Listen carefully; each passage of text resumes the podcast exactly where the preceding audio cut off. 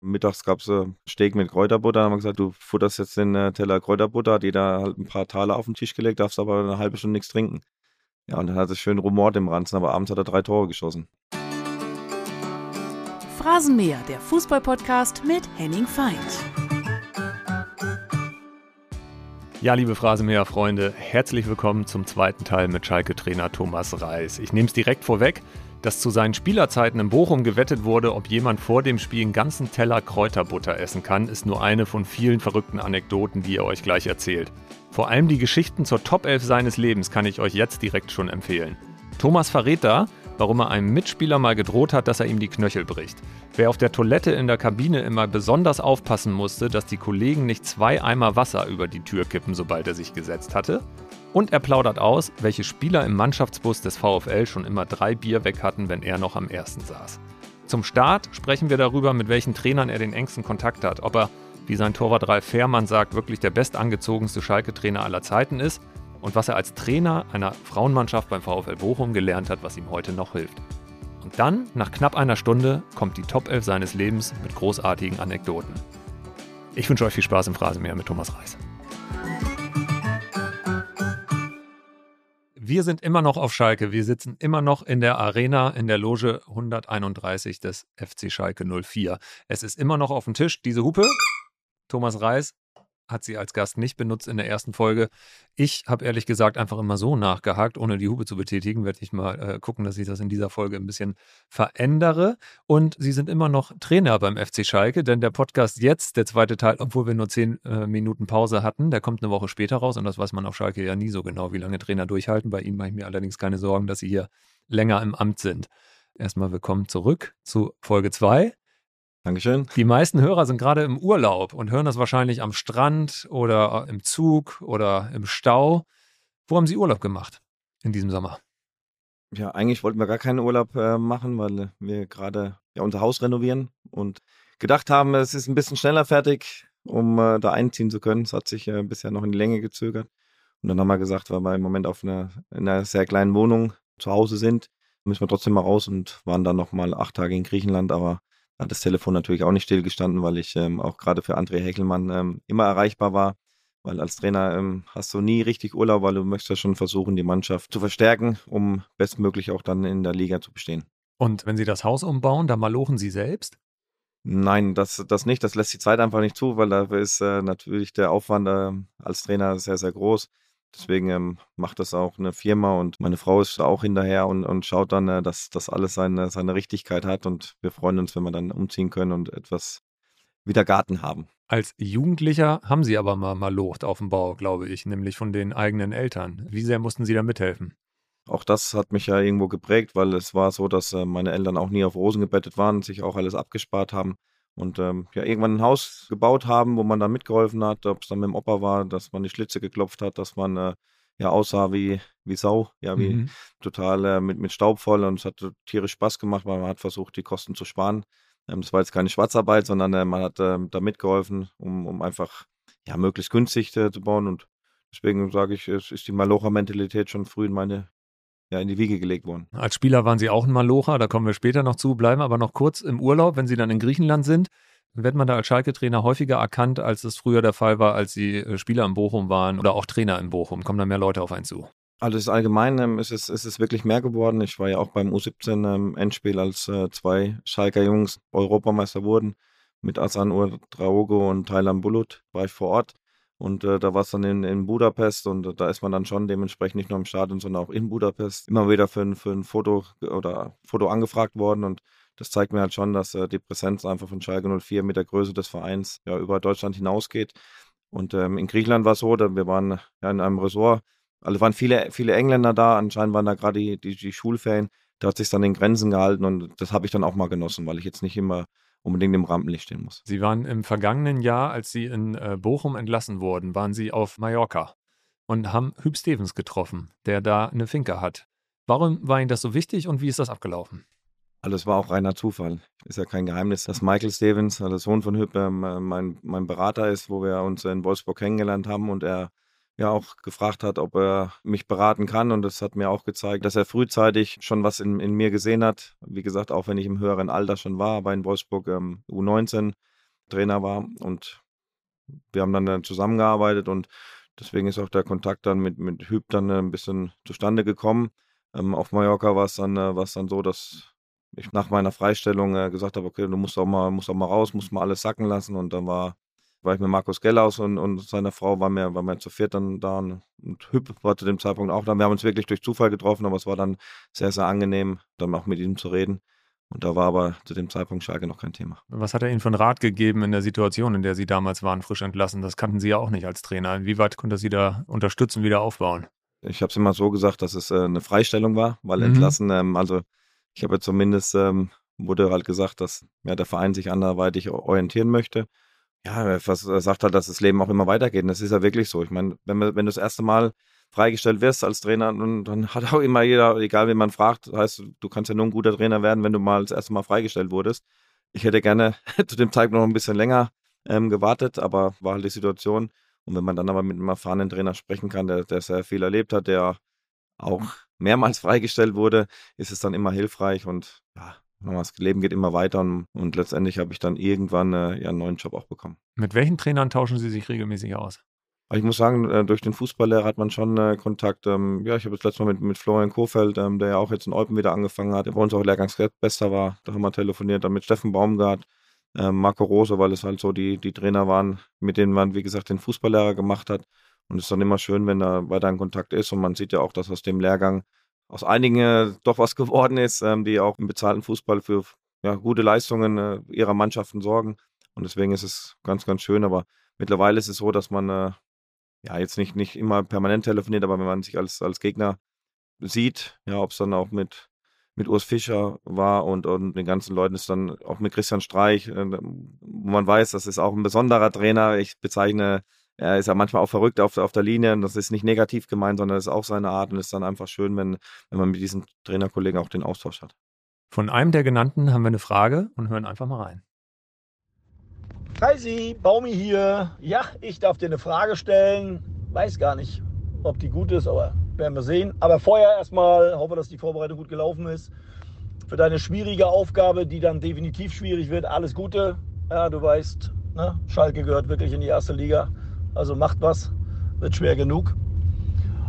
Und jetzt die Frage: Fußballlehrer war aus meiner Sicht eine geile Zeit. Erzähle ich überall, mache ich überall, Frage, würdest du mit uns die, mit der Gruppe nochmal den Fußballlehrer wiederholen? Ja, und ich habe eine zweite Frage noch. Was hat dir am besten am Fußballlehrer gefallen? Ja, zum einen erstmal vielen Dank für die, für die Wünsche für die neue Saison. Kann ich natürlich äh, nur zurückgeben, weil ähm, nicht nur Baumi ist ein überragender Typ, ein überragender Trainer, der auch einen besonderen Verein äh, trainiert, wo es auch sehr viel impulsiv äh, zu Werke geht und äh, deswegen kann er sich, äh, denke ich mal, auch ganz gut hineinversetzen, was auf Schalke 04 äh, manchmal vor sich geht. Ja, zum einen ähm, Fußballlehrer würde ich äh, in dieser Konstellation definitiv wieder machen, weil das war einfach eine, eine, eine super Gruppe. Ähm, die Ausbildung war ja nicht immer einfach, war auch sehr hart. Deswegen würde ich es einerseits nicht mehr machen wollen, aber diese Gruppe war einfach sensationell. Da gab es keinen Neid. Ähm, wir haben uns gegenseitig unterstützt. Es gab, es gab Leute, die, ja, so wie Baumi, wie meine Wenigkeit, Marco Rose, Thorsten Frings, also ich kann noch mehr aufzählen, äh, Frank Farnos, Hashemian, also es waren schon äh, dabei, die auch höher äh, Fußball gespielt haben, sogar dementsprechend auch noch mehr erreicht haben, fußballerisch wie meine Wenigkeit, die mit Sicherheit viel vom Mannschaftsleben oder vielleicht auch psychologisch in Anführungszeichen, weil man das selber halt erlebt hat. Und man konnte da vielleicht den Kollegen weitergeben, die das halt nicht erlebt haben. Andere waren wieder am Computer unheimlich fix, äh, konnten super äh, präsentieren, was für uns dann auch was Besonderes war, vor Trainerkollegen was zu präsentieren, was darzustellen. Und so hat man sich gegenseitig immer unterstützt und hat sich geholfen, auch auf die Prüfungen vorzubereiten.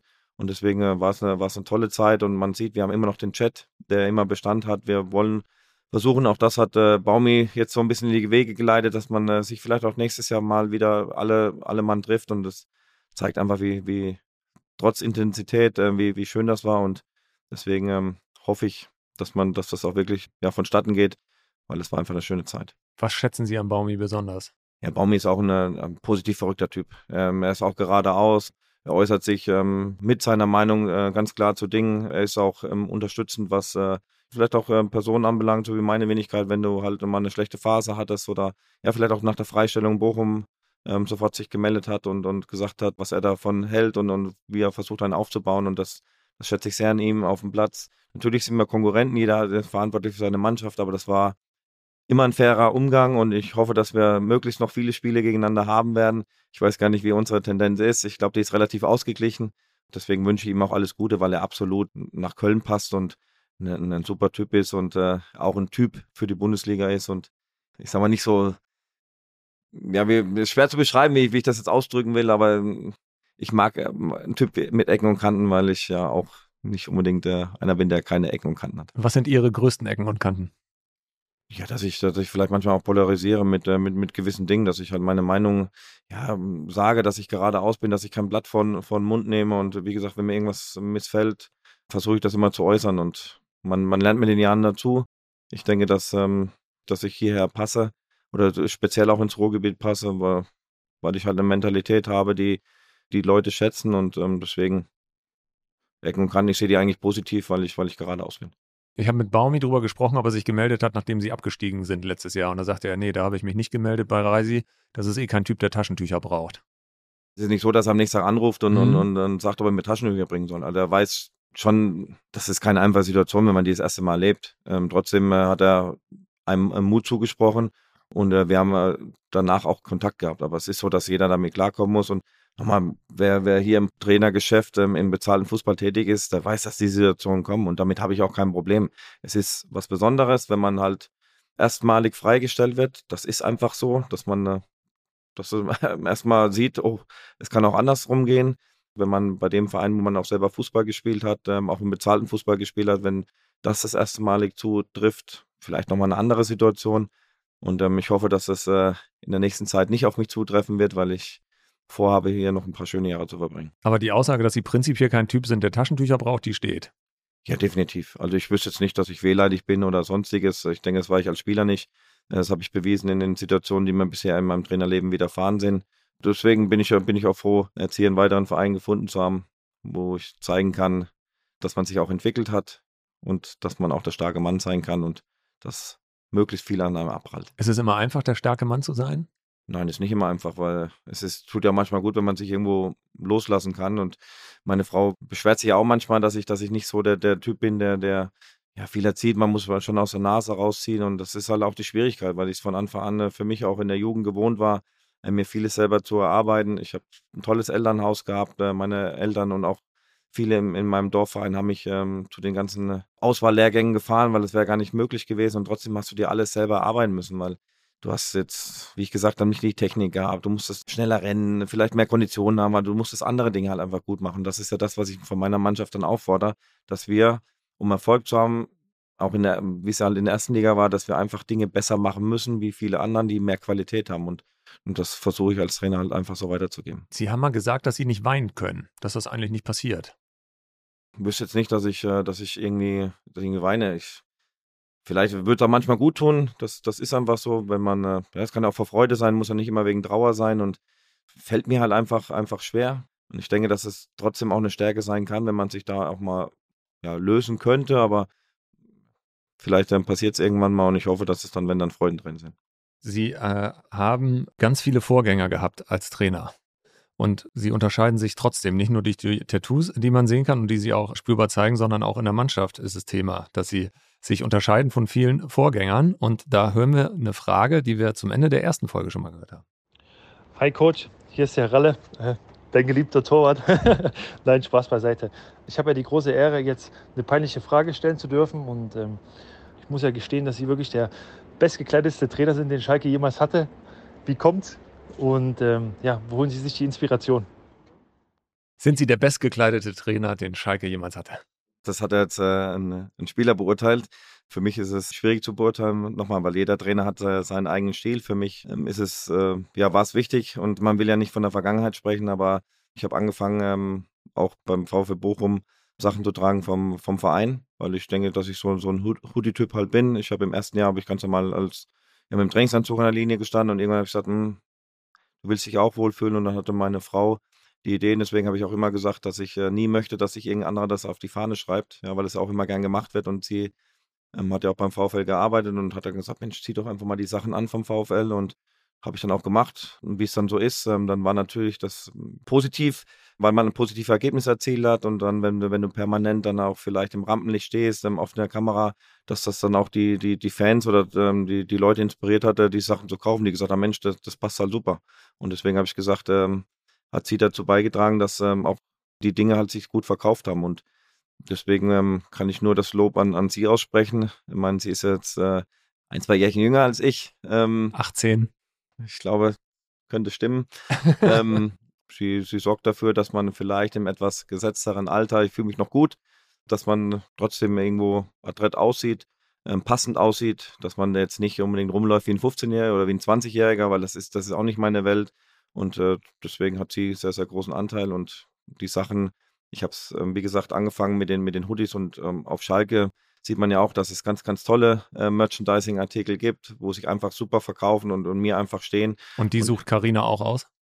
Ich bringe die Auswahl dann mit und dann ähm, ja, wird schon entschieden, was, was äh, passend ist. Und gab ja auch letztes Jahr den, äh, den, den weißen Hoodie, wo man dann äh, ja das, das erste Spiel gewonnen hat. Dann war es für mich klar, im nächsten Spiel dann anzuziehen. Und das war dann halt so eine Säge. Manchmal ist man dann auch ein bisschen abergläubisch. Ähm, sie ja auch, sie ist ja auch ähm, hat ja noch bis zum Schluss äh, Fußball gespielt. Jetzt in der Saison hat sie jetzt aufgehört. Deswegen hat sie großen Anteil daran, dass ich anscheinend äh, sehr ganz, gut gekleidet bin. Sehr gut gekleidet bin als Schalke-Trainer. Ihr bester Freund Sven Holtrode Kumpel, der sagt, vom Style her könnte Thomas locker beim Bachelor mitmachen. Ich sage ihm immer, Alter, guck mal in deinen Personalausweis, wie alt du eigentlich bist, aber er hat ja noch eine junge Frau, der ein bisschen was bieten will. Ich relativiere das jetzt Ganze, ob es jetzt noch der beste Freund ist, äh, weiß ich nicht, aber Nein, das, das ist einfach so. Und, äh, ja, am Anfang äh, hat man sich schon Gedanken gemacht, wo die Liebe hinfällt. Das ist so, dass da alles Unterschied da ist. Wir, wir, beide merken das gar nicht. Ähm, es passt einfach, wir fühlen uns beide wohl. Wir haben äh, gutes Vertrauen und deswegen, ähm, ob ich beim Bachelor, ich weiß nicht, ich habe ja vorhin gesagt, ähm, Waschbrettbauch habe ich nicht, eher einen Waschbärbauch. Deswegen wird es beim Bachelor nicht mehr reichen. Brauch mit den ich. Tattoos wären sie auf jeden Fall ein Hingucker beim Bachelor. Ja, ich denke mit dem, mit dem Oberarm, mit dem Tattoos äh, wahrscheinlich schon, aber letztendlich brauche ich den Bachelor nicht, weil ich eine, eine tolle Frau an meiner Seite habe und Deswegen ähm, gebe ich anderen diese Rolle. Gucken Sie so Sachen, so Bachelor und äh, Let's Dance und so, guckt man das, um mal runterzukommen? Ähm, nein, muss ich ehrlich sagen nicht. Äh, man guckt dann andere Dinge dann auch mal. Ja. Zum Beispiel? Das gucken Sie gerade. Ja, manchmal ist es sehr lustig, wenn du dann äh, Temptation Island oder, oder sonstiges, weil du einfach sagst, okay, wenn du zu zweit schaust, also man amüsiert sich dann auch gewisse Dinge oder Promi House oder was weiß ich. Das sind einfach lustige Dinge, weil, weil es ja auch äh, manchmal Kollegen sind, ehemalige Fußballerkollegen, die dann äh, ja dieses Format wählen, ja, ob es der Dschungel dann ist wo ich sage, boah, würdest du das auch machen? Ja oder nein? Ich äh, würde sagen, stand jetzt nein, weil ich hätte schon mit, mit Essen sehr, sehr große Probleme. Ich sage mal, um, um vielleicht eine einigermaßen Sportlerfigur wieder zu bekommen, würde es wahrscheinlich gut tun. Da wäre es eher wahrscheinlich Biggest Loser, was für mich besser wäre. Aber jeder muss das auch für sich entscheiden. Und das sind halt Formate, weil sie einfach ja, lustig sind. Und ähm, die, die, guckt man dann schon. Aber das Gute ist, ähm, mit meiner Frau Karina, ähm, dadurch, dass sie selber Fußball gespielt hat, ähm, guckt man auch sehr viele Fußballspiele an. Es ist nicht so, dass man dann sagen muss, oh, ich gucke jetzt heute Fußball und, äh, die Frau sitzt im anderen Zimmer, sondern manchmal war es wirklich so, dass sie gedrängt hat, wir gucken das und das Spiel. Und das macht, ähm, macht das einfach das Zusammenleben ähm, unheimlich schön, weil man auch die gleichen Interessen hat. Jetzt läuft Trotz Altersunterschied. Jetzt, jetzt läuft aktuell, wenn wir rauskommen, die Frauen-WM. Gucken Sie die Spiele zusammen wenn die Möglichkeit besteht, finde ich schon, dass man, dass man sich Spiele anschaut, dass man auch die deutschen äh, Spiele anschaut, weil auch der Frauenfußball hat sich toll entwickelt ist, ist populärer geworden. Man sieht es ja auch, egal ob es jetzt DFB-Pokalspiele sind, dass das Interesse einfach ähm, groß ist und das haben sich die Frauen definitiv auch verdient mit, mit guten Leistungen. Und auch da wünsche ich natürlich und hoffe, dass sie möglichst ähm, ja, den Titel holen. Und wenn die, wenn die Zeit ist, es kommt immer darauf an, durch die Zeitverschiebung ähm, ist es möglich, überhaupt Spiele zu schauen, weil wir auch Training haben zu unterschiedlichen Zeiten. Aber wenn die Möglichkeit besteht, denke ich mal schon, weil man es wirklich ähm, sich sehr, sehr gut angucken kann. Mhm. Zum Frauenfußball kommen wir gleich noch, auch wie es war, eine Frauenmannschaft trainiert zu haben beim VfL. Vorher bleiben wir noch ganz kurz bei den Klamotten. Können Sie sich vorstellen, irgendwann mal schwarz-gelb zu tragen? Das ist natürlich eine fiese Frage und die muss ich mit Nein beantworten. Warum? Weil das äh, definitiv ähm, so ist. Das, das, wird auch eingeimpft. Ähm, nochmal, ich muss immer aufpassen, weil äh, wie, wie man sich äußert. Ähm, ich habe äh, mit Sicherheit ist das, äh, ist das ein großer Verein, der ja die Meisterschaft ja fast, fast auch geholt hätte, die auch ein paar Jährchen jetzt voraus sind, weil sie es geschafft haben, sich dementsprechend gut zu entwickeln. Wir als Schalke wollen versuchen, äh, möglichst schnellstmöglich wieder Paroli zu bieten. In der Saison wird es uns nicht gelingen, weil wir in der zweiten Liga sind, aber in Zukunft haben wir die Chance, wieder Derbys zu gestalten und dafür ist es, müssen wir 34 Spiele erstmal richtig, richtig hart mal lochen. Und deswegen ähm, wenn du für Schalke gearbeitet hast, ähm, wirst du im Normalfall nie für Dortmund arbeiten. Letzte Frage zu den Klamotten. Haben Sie mehr Schuhe im Schrank oder Karina? Das ist auch eine, eine super Frage. Es war mal eine Zeit lang anders, äh, seit ich ähm, ja, mit Karina zusammen lebe, beziehungsweise seit wir, seit wir liiert sind. Ich meine, wir sind jetzt äh, fast drei Jahre verheiratet und ähm, sind jetzt schon ein paar Jährchen zusammen. Hat sich das Blatt äh, ganz schön gewandelt, das kriege ich auch immer vorgehalten, aber letztendlich hat sie mich damit angefixt und ähm, im Endeffekt selber schuld. Mittlerweile mag ich einfach ähm, tolle Schuhe und Sie haben jetzt mehr als Sie. ich gehe von aus, ähm, dass ich mehr habe und wer weiß, ähm, vielleicht arbeitet sie dran, um das äh, wieder anders aussieht. Sie haben, Sie haben sie trainiert beim VfL Bochum. Könnten Sie heute noch Ihre Frau trainieren? Also das ist nicht ganz richtig, ähm, dass ich sie trainiert Also Sie haben habe. sie geholt. Ja, also im Endeffekt ähm, habe ich die, war ich damals für den Frauen- und äh, Mädchenbereich in Bochum äh, zuständig. Ich Mhm. hatte eine halbe Stelle als äh, Co-Trainer U23 und dann noch äh, Frauen- und Mädchenbereich. Und natürlich muss man zugeben, kannte man sich äh, dementsprechend nicht so aus. Ich meine, ich hatte die Mannschaft vorher trainiert für zehn Wochen, weil der damalige Trainer dann äh, nicht mehr Trainer war und ähm, wir haben leider den Aufstieg ähm, im letzten Spieltag verpasst.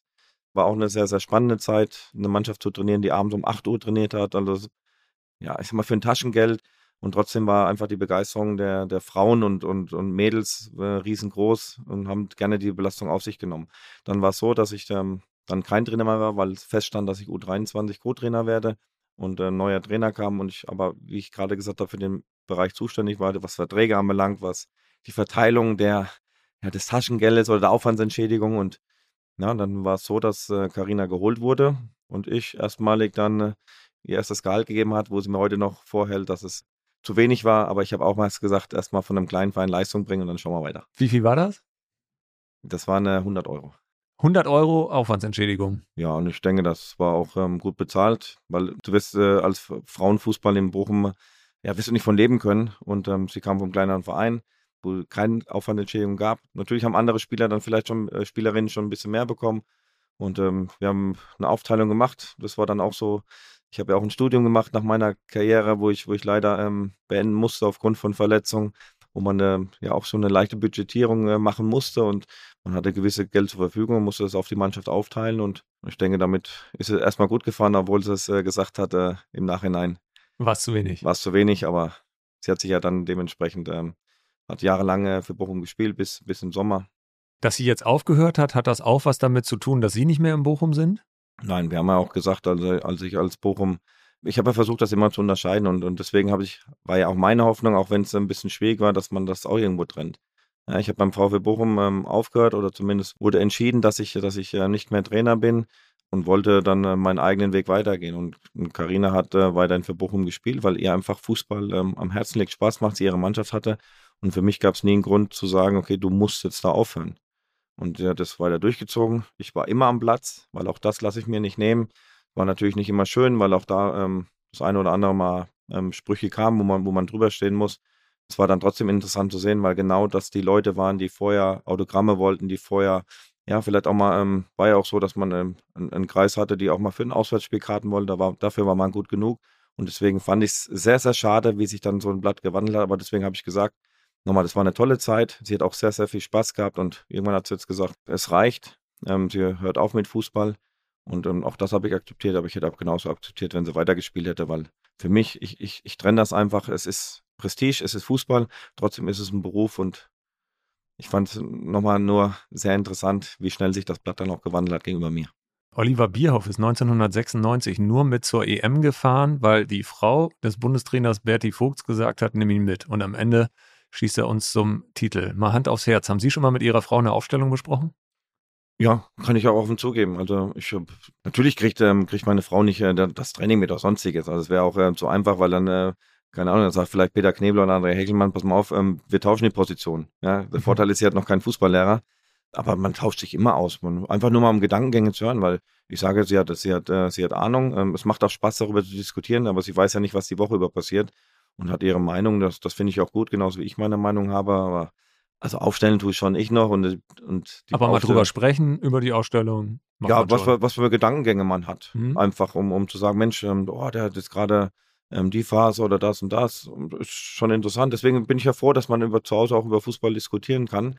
Äh, Nicht nur über Fußball, auch über andere Dinge, aber Die Entscheidung ähm, werde ich immer mit meinem, mit meinem Trainerteam besprechen und wenn man die Aufstellung macht, ist man davon überzeugt, dass es in dem Moment die beste ist dass Sie äh, im Frauenfußball unterwegs waren. Das hat sich rumgesprochen und wir haben mit einer der erfolgreichsten äh, Frauenfußballerinnen gesprochen, die wir überhaupt jemals hatten. Zweimalige Weltmeisterin, äh, Weltfußballerin. Da hören wir jetzt rein. Hallo lieber Thomas, hallo lieber Henning. Ja, was mich mal interessieren würde, wäre, wo siehst du, lieber Thomas, die größten Unterschiede, eine Männermannschaft im Vergleich zu einer Frauenmannschaft zu trainieren? Ansonsten wünsche ich euch jetzt noch äh, viel Spaß beim Podcast und ganz liebe Grüße aus Sydney. Ja, erstmal vielen Dank, Nadine Angerer, für die Frage. Ich meine, ist ja auch eine Spielerin, die sehr, sehr viel geleistet hat ähm, für den deutschen Fußball, eine unheimlich gute Torhüterin war. Auch ein ähm, Typ ist. Auch ein Typ ist. Deswegen, ähm, ja, finde ich, das, äh, find ich das sehr, sehr gut, wenn aus dem Bereich auch eine Frage kommt. Ich meine, es ist jetzt schon ein paar Jährchen her, als ich die Frauenmannschaft trainiert habe. Ähm, trotzdem ja, am Anfang hat man so ein bisschen äh, Angst vor Berührungspunkte, weil ähm, ja, beim, beim Mann gesehen legst man den Arm, ja nicht um die Hüfte, aber zumindest oben rum und sagst äh, auf die Schultern, sagst du, ja, alles gut. Und äh, für mich war es am Anfang schwer, boah, wie, wie wird das gleich gesehen? Ja, du kannst jetzt nicht einen Klaps auf den Po geben oder sonstiges, weil da muss man echt aufpassen. Ja, ich hatte mhm. die größte Angst, muss ich ehrlich sagen, dass du einfach mal in die Kabine reinstürmst, äh, wie es bei, bei der Männermannschaft, bei der jungen Mannschaft auch ist und, und, und und auf einmal ähm, stehst du da und sagst, oh, was habe ich getan? Und das, äh, das mhm. war eigentlich wirklich meine, alle meine Frauen größten. stehen nackt da und sagen, was macht der Trainer denn jetzt? Genau, hier? das waren wirklich meine, meine größten Bedenken, einfach so dieses, aber dann, dann irgendwann hat man gemerkt, also man ist natürlich nicht in die Kabine rein, aber man hat halt gemerkt, dass, dass, sie, dass das ganz normal ist, wenn du mal einen ähm, Arm auf die Schulter legst oder sonstiges, weil es einfach Sport ist. Und was, was ich einfach sagen muss, ist, dass ähm, du hast was gesagt und die haben, die haben das im Normalfall ohne Murren gemacht, sie haben äh, trainiert, sie wollten sich verbessern man wusste, dass er, dass er einfach, wie ich vorhin schon gesagt habe, wenig Geld oder wenig Aufwandschäden bekommen haben. Trotzdem haben sie diesen Sport einfach geliebt und es hat unheimlich Spaß gemacht, letztendlich dann auch so eine Mannschaft zu trainieren. Ich habe gesagt, der Unterschied ist einfach ähm, das Athletische. Du konntest als Trainer taktisch wirklich ähm, sehr, sehr gut eingreifen, weil das Spiel halt im Vergleich zum Männerfußball langsamer ist und du viele Dinge vielleicht erkennen konntest, was im Männerbereich ja vielleicht ein bisschen schwieriger ist. Und, und das waren so die, die, die Unterschiede wie ich gerade gesagt habe, die größte Schwierigkeit einfach so, so diesen, ja, wie, wie gehst du damit um oder wie, wie, wie nah oder welchen Körperkontakt kannst du, kannst du machen oder geben, ohne dass es dir irgendwie gleich ähm, ausgelegt wird, als, als wolltest du was von dieser Person. Mhm. Und das, das war ja interessant und trotzdem war, möchte ich diese Zeit auch nicht missen. Wen würden Sie heute vom Potenzial her lieber trainieren? Die Frauennationalmannschaft, weil man mit der Titel gewinnen kann, oder die Männernationalmannschaft, weil man mit dem Titel gewinnen kann? Ja, also ich würde natürlich ähm, mehr die Männer, weil ich denke, dass ich im Männerbereich äh, sehr, sehr gut aufgehoben bin. Würden Sie sich Bundestrainer zutrauen? Ich meine, es gibt ja viele, viele Trainer, ähm, auch erfahrene Trainer, wo man das äh, zutraut, ob es dann Jürgen Klopp irgendwann äh, sein wird. Ähm, ich meine, Hansi Flick finde ich einfach, einfach gut, passend dazu. Ich könnte mir das im Moment nicht vorstellen, weil ich die tagtägliche Arbeit ähm, einfach liebe und auch ähm, für einen Verein tätig zu sein, um das Ganze mitzuerleben, den Verein voranzubringen. Und mir würde Stand jetzt diese tagtägliche Arbeit mit den Spielern, auch die Konfrontation mit den einzelnen Spielern würde mir mehr fehlen. Die tagtägliche Arbeit führt sie erstmal zum ersten Heimspiel gegen den ersten FC Kaiserslautern. Das steht jetzt an. Die Euphorie hier ist riesig. 40.000 Dauerkarten sind verkauft worden. Ähm, in den ersten drei Stunden sind alle verfügbaren Tickets für die Heimspiele verkauft. Und jetzt geht es am Freitag das erste Mal raus durch den Tunnel, acht Treppenstufen hoch und dann sind 62.271 Fans hier in der Arena, in die wir gerade gucken, in der jetzt gerade der Rasen vorbereitet wird. Was ist das für Sie für ein Gefühl, wenn Sie da rauskommen und hier in dieses Stadion einmarschieren? Das ist ein äh, unbeschreibliches Gefühl. Also es ist allgemein, wenn du jetzt im bezahlten Fußball tätig bist und ja, und wenn du im Ruhrgebiet ähm, ähm, tätig bist, ist das, ist das einfach was Besonderes. Und, und hier auf Schalke ist es so, du hast ein äh, tolles Riesenstadion, du hast, ja, man, wir haben es ja gerade gehört, wie viel, wie viel Zuschauer ähm, uns unterstützen. Und ähm, ja, du hast ein, wieder ein, ein, Spiel gegen einen Traditionsverein, der, der ja auch ähm, jetzt in die zweite Liga schon wieder zurückgekehrt ist, auch jetzt ein Jahr ähm, die, die Liga gehalten hat und die auch irgendwann vielleicht wieder von, von anderen Dingen reden. Und das, das ist gefühlt Bundesliga der Vergangenheit und das macht einfach Spaß. Also nochmal, wir haben ja eine Bundesliga-Stadion, wir haben ja Bundesliga-Atmosphäre und deswegen freue ich mich für, für jedes Heimspiel, weil es immer was Besonderes ist, vor allem mich im Publikum die Verantwortung für die Mannschaft zu haben. Sie gucken sich das Aufwärmen immer an von Ihrer Mannschaft. Das machen viele Trainer gar nicht mehr, die dann in der Kabine bleiben. Und das ist ja auch die Phase, wenn hier die Musik im Stadion gespielt wird, etc. Summen Sie sowas mit? Steffen Baumgart macht das, glaube ich, auch beim FC. Die zehn Minuten bevor das Spiel losgeht, sind ja immer, immer auch legendär. Sind Sie schon textsicher, was Schalke-Songs betrifft? Ob es jetzt textsicher ist, ähm, weiß ich nicht. Also ich würde es nicht ähm, behaupten, dass ich jetzt direkt schon ein Lied singen könnte, aber Mohammed war ein Prophet. der vom Fußballspielen nichts versteht. Sehen Sie, Schalke-Diplom bestanden. Jawohl. Mir tut es einfach gut. Es war nochmal, jeder, jeder Verein hat ja irgendwo sein, sein spezielles Lied. Und ähm, ich finde, wenn das kommt, das gibt mir einfach nochmal so ein bisschen Kick. Das gibt mir, das gibt mir Gänsehaut. Und ich kann ja sagen, Baumi hat ja zu einem Zeitpunkt ja auch die Hymne eines anderen äh, Vereins gesungen. Deswegen, also ich, ich finde das, ja, mir gibt es einfach was, weil, weil die Leute, du siehst, okay, die Stimmung steigt, ähm, sie sind begeistert, sie halten zusammen, sie wollen äh, dieses Lied ähm, als Einstimmung nutzen und deswegen bin ich auch immer gern draußen, weil es ist frische Luft und in der Kabine, ja, also ich bin jetzt nicht, äh, dass ich sage, okay, du bist jetzt so nervös, dass du raus musst, aber das ist so meine Art, dass ich gerne zumindest auf dem Platz bin und, an der frischen Luft und irgendwann gehe ich dann vor der Mannschaft dann rein und und warte dann, bis die Mannschaft kommt, um, um zuletzt malig dann äh, ein, zwei Worte noch zu richten, bevor es rausgeht. Trinken noch einen Kaffee und dann gehen Sie mit raus. Genau, wenn kein Espresso da ist, trinke ich einen Kaffee und dann geht's dann mit raus. Eine hypothetische Frage, aber Sie haben die freie Wahl. Welche Schalker Legende hätten Sie heute gern noch auf dem Platz? In Ihrer Mannschaft? Wen ich gerne mal hätte, ähm, ich meine, da gibt's ja viele Spieler. Ich habe ja auch ähm, das Vergnügen gehabt, als Gegner hier immer gegen, gegen Schalke zu spielen und da gibt's natürlich to ähm, tolle Spieler, aber ich persönlich weil ich es auch immer verfolgt habe, weil man früher auch ähm, Fan war von, von Real Madrid, geschaut hat, wie Raul so als Mensch, als, als Spieler, das, was er, was er gezeigt hat, wie, wie er in Madrid ähm, jahrelang ähm, überragend gespielt hat, auf Schalke dann auch sehr, sehr gut angesehen war, hätte mich persönlich interessiert, mal so ein Weltstar, muss man ja sagen, auch zu trainieren. Das waren für mich die größten Schalke-Bilder, die ich mitbekommen habe, neben den Eurofightern, die äh, den UEFA Cup gewonnen haben, wie Raoul, der Weltstar hier auf dem Zaun steht, in der Kurve und mit den Fans zusammen tanzt. Das war ein Schalke-Bild, was man sich jahrzehntelang niemals hätte vorstellen können und was äh, einen heute noch berührt. Also ich selbst gucke mir ab und zu nochmal die Raoul-Tore bei YouTube an und muss mich dann immer noch kneifen, dass der hier mal unten in der Arena unterwegs war. Ja, und das war einfach ein, ein Weltstar, der von Real Madrid ähm, gekommen ist. Und nochmal, Schalke hatte viele tolle Spieler, ob es Wilmots war, ob es Ebbe Sand, ja, Olaf Thon ganz früher, Klaus Fischer, also sind ja, sind ja viele, die einfach ähm, ja hier Leistung gebracht haben, äh, immer noch, ähm, ja, auch bei der älteren Generation, je nachdem wie alt die Spieler sind, immer mhm. noch ganz gut angesehen sind. Also da könnte man, da könnte man viele aufzählen. Aber das ist so ein Spieler, wo ich sage, hätte mich wirklich mal interessiert, weil man es ja als Außenstehender letztendlich Real Madrid verfolgt hat und dass er dann hier auch auf Schalke funktioniert hat und dann auch so angesehen war. Und ja, man sieht ja auch, sich darauf eingelassen hat, äh, auf das Ruhrgebiet und auf diesen Verein. Welchen Spieler würden Sie kaufen, wenn Geld keine Rolle spielt? Wenn wir einfach sagen, Sie können sich einen der aktuellen Weltstars aussuchen. Also ich wüsste, wenn meine Frau kaufen würde. Und das nicht wegen der Optik, sondern einfach, weil sie, weil sie den Spieler ähm, gut findet, ähm, auch von seiner Art, das wäre Cristiano Ronaldo. Fasziniert er Sie auch? Ja, fasziniert mich ähm, in dem Sinn, weil ich sage, so einen Körper bekommst du nicht, wenn du einmal die Woche ein ähm, bisschen das Eisen anschaust oder mal ein paar Gewichte stemmst und einfach diese, diese Gier. Trotz allem ähm, wird ja immer auch kritisch gesehen, weil viel Neid da ist, aber ich sage, wenn du auf dem Niveau und was ich an ihm faszinierend finde, ist, dass er es in, in allen Ligen bewiesen hat. Ja, nicht nur in einer Liga, sondern hat in jeder Liga hat er seine Tore gemacht, hat funktioniert, ist äh, positiv verrückt. Ich weiß nicht, wie er als Spieler, ähm, als Mitspieler ist. Ich glaube, dass er sehr, sehr fordernd auch ist. Und äh, deswegen finde ich so, äh, solche Spieler einfach, einfach sensationell, auch wenn sie mal polarisieren. Aber nochmal, so ein, so ein Spieler und so ein Körper und äh, diese Art bekommst du in dem hohen Alter nicht einfach so. Das hast du dir hart verdient. Technisch natürlich auch, auch Messi das sind halt natürlich die Top-Spieler. Ja, es gibt da genügend tolle. Ja, ob es jetzt Neymar äh, sein müsste, weiß ich nicht, weil da habe ich halt auch meine, meine, nochmal, das ist auch ein sehr, sehr guter Spieler. Aber wälzt sich auch zu oft auf den Boden. Ich denke, dass es, dass es hierher nicht passen würde. Mappé ist äh, schon interessant, also ähm, auch Modric. Also es gibt schon, schon tolle Spieler. Also man sieht, man bräuchte ein bisschen mehr Geld. Mbappé wird äh, zu Schalke passen in ihr System. Könnte Rodde noch ein bisschen füttern.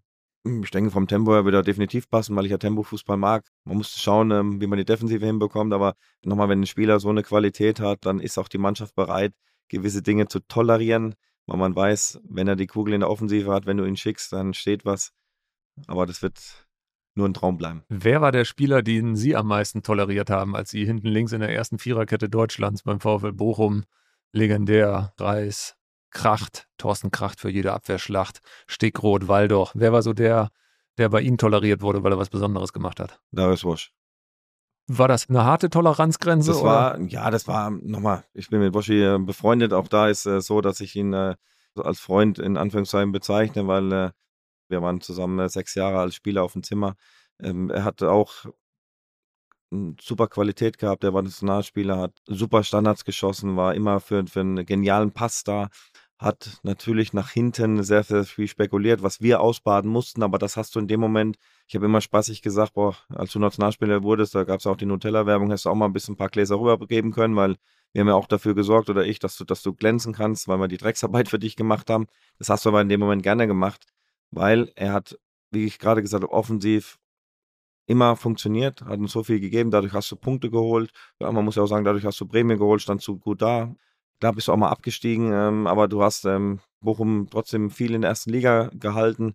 Und deswegen ist es immer bei mir auch wichtig in der Mannschaft, wenn einer so eine Offensivqualität hat, dann toleriert man auch äh, gewisse Defensivschwächen, weil dieser Spieler dann äh, für die Offensive zuständig ist und du machst halt dann in dem Moment deine Arbeiten.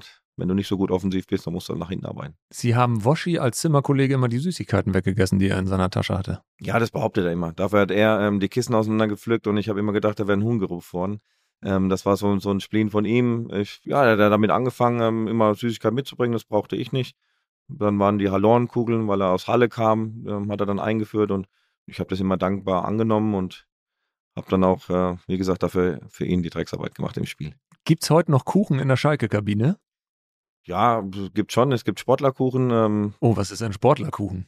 Vielleicht ein bisschen weniger Zucker, ein bisschen mehr ausgerichtet, ähm, dass man das natürlich sportlergerecht dann, äh, dann auch macht wenn ein Spieler meint, ähm, dann da nochmal zuzugreifen, das ist wichtig, dass, dass jeder funktioniert. Deswegen ist es für mich auch immer, das sind ja auch die, die neuen Zeiten, du hast äh, mittlerweile in deinem Team sehr, sehr viele Experten.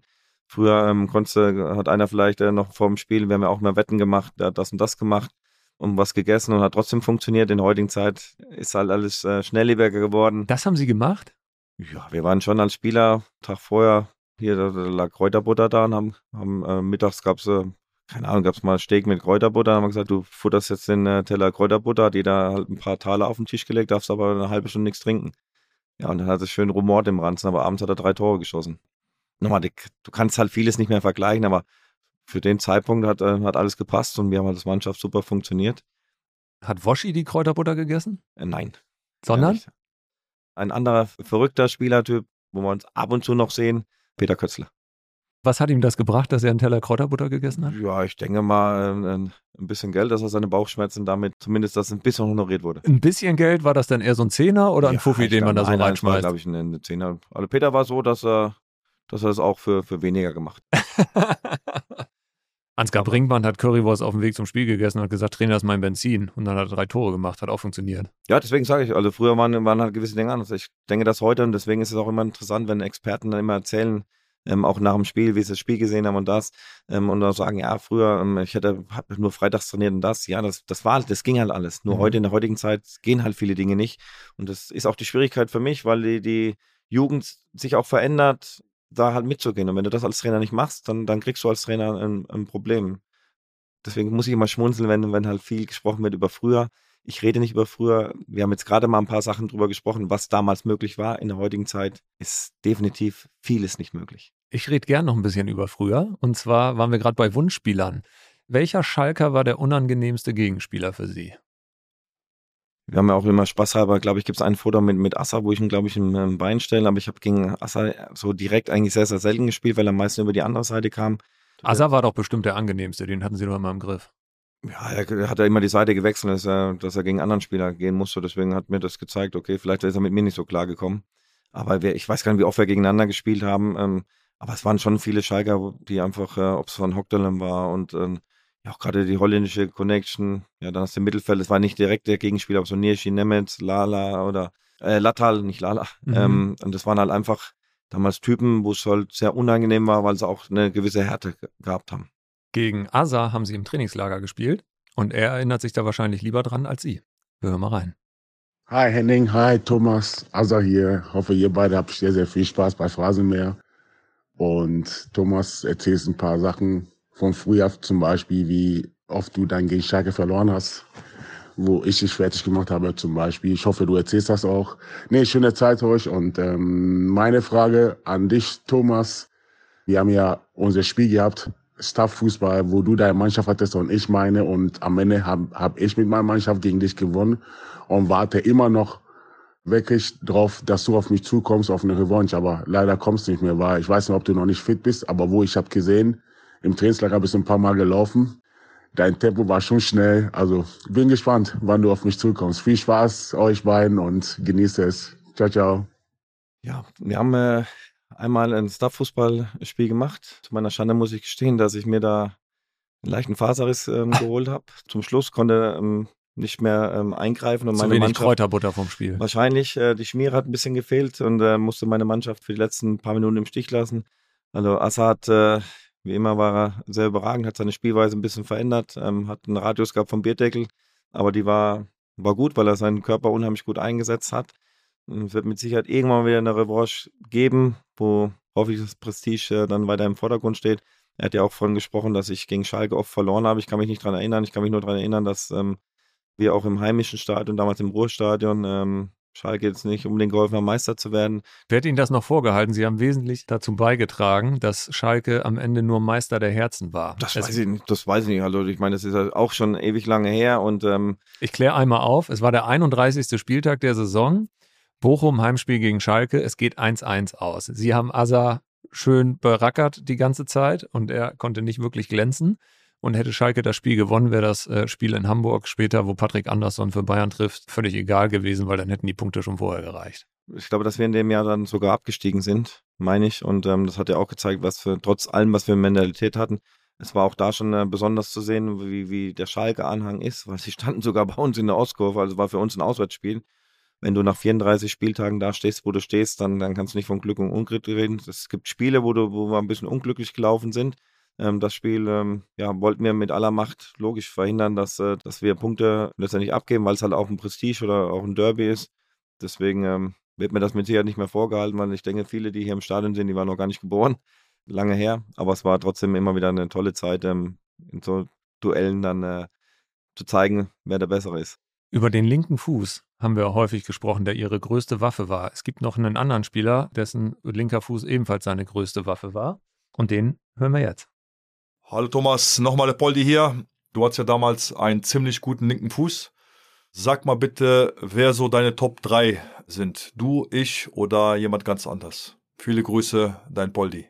Ja, nachdem äh, ich ja Poldi jetzt, ich sag mal so mehr oder weniger mal selber so ein bisschen äh, kennengelernt habe, ähm, hat er, muss ich natürlich sagen, dass sein Fuß schon, äh, schon speziell ist. Also man hat es ja auch äh, verfolgt.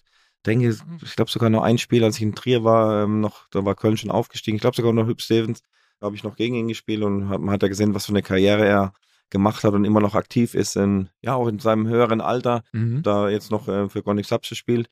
Das ist natürlich schon eine Waffe. Und dann, äh, wenn man dann überlegt, ich meine, ich hatte mit einigen Spielern zusammen, es ist schwierig zu kategorisieren, weil ja, Thorsten Legert ähm, habe ich in Frankfurt zu, zusammen gehabt, hat natürlich eine, ja, der konnte auch einen dementsprechend äh, verletzen mit seinem Schuss. Jörg Böhme war, war bekannt, ähm, haben wir auch zusammen B- und A-Lizenz gemacht, haben auch heute noch ein bisschen äh, Kontakt, ähm, hatten, hatten einen guten Fuß gehabt. Meiner war jetzt auch nicht ähm, unbedingt der schlechteste. Gab es dann schon einige, die einfach, und wenn ich äh, das so noch ganz im Kopf habe, der mir sofort einfällt, ähm, ist Roberto Carlos. Ja, der hat wahrscheinlich das äh, größte Tor mit dem linken gemacht, was man jemals äh, gesehen hat. Genau. Und da wollte ich nicht auch unbedingt in der Mauer stehen. Also Nee. ich denke, das hätte, hätte schon Auer gemacht. Wissen Sie eigentlich, wie Ihre eigene Karriere als Spieler beim VfL Bochum begann und was der Grund war, warum Sie dahin gewechselt sind? Ja, es wurde mir auch dann, äh, denke ich mal, ehrlich, ehrlich auch kommuniziert. Ursprünglich sollen ein anderer Spieler dahin. Ich weiß noch nicht mehr genau, ähm, ich verwechsel die beiden immer. Und das hat nicht Sagen Sie funktioniert. mal. Also es war jetzt nicht Sven Kmetsch. Ja. Ähm, es war Fortuna Köln. Ein Spieler, der auch linke Seite gespielt Ah, da komme ich nicht drauf. Und ähm, ich meine, dass, äh, dass das sich zerschlagen hatte und dann äh, Toppi dann, äh, ja, dass ich dann auch auf der Liste war. Im Nachhinein kann ich sagen, war es auch die richtige Entscheidung von Toppi. Zu dieser richtigen Entscheidung kam es durch die Kollegen des Kicker, die folgenden Artikel mal abgedruckt haben. Lesen Sie bitte einmal eben nur die Zeile vor. Hölzenbein mistet aus. Und was dahinter steckt, verrät uns Klaus Toppmüller. Der Thomas Reis war U21-Nationalspieler damals in Frankfurt. Ich war ja Trainer in Frankfurt damals auch. Und äh, da war aber der Ralf Weber als Nationalspieler äh, der linke Außenbahnspieler. Und äh, so dass für Thomas da wenig Chance bekommen hatte zu spielen.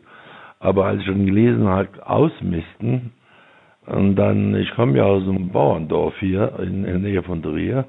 Und da habe ich den Holz angerufen und habe dann gesagt, Holz, ich brauche ein bisschen Mist von dir. Und äh, dann sagte er, wie, wie, was meinst du denn da? Da habe ich gesagt, hast du nicht gelesen, dass du Ausmiste geschrieben hast von einigen Spielern da? Ich will den Thomas Reis haben als Mist, aber Mist kostet ja nichts. So.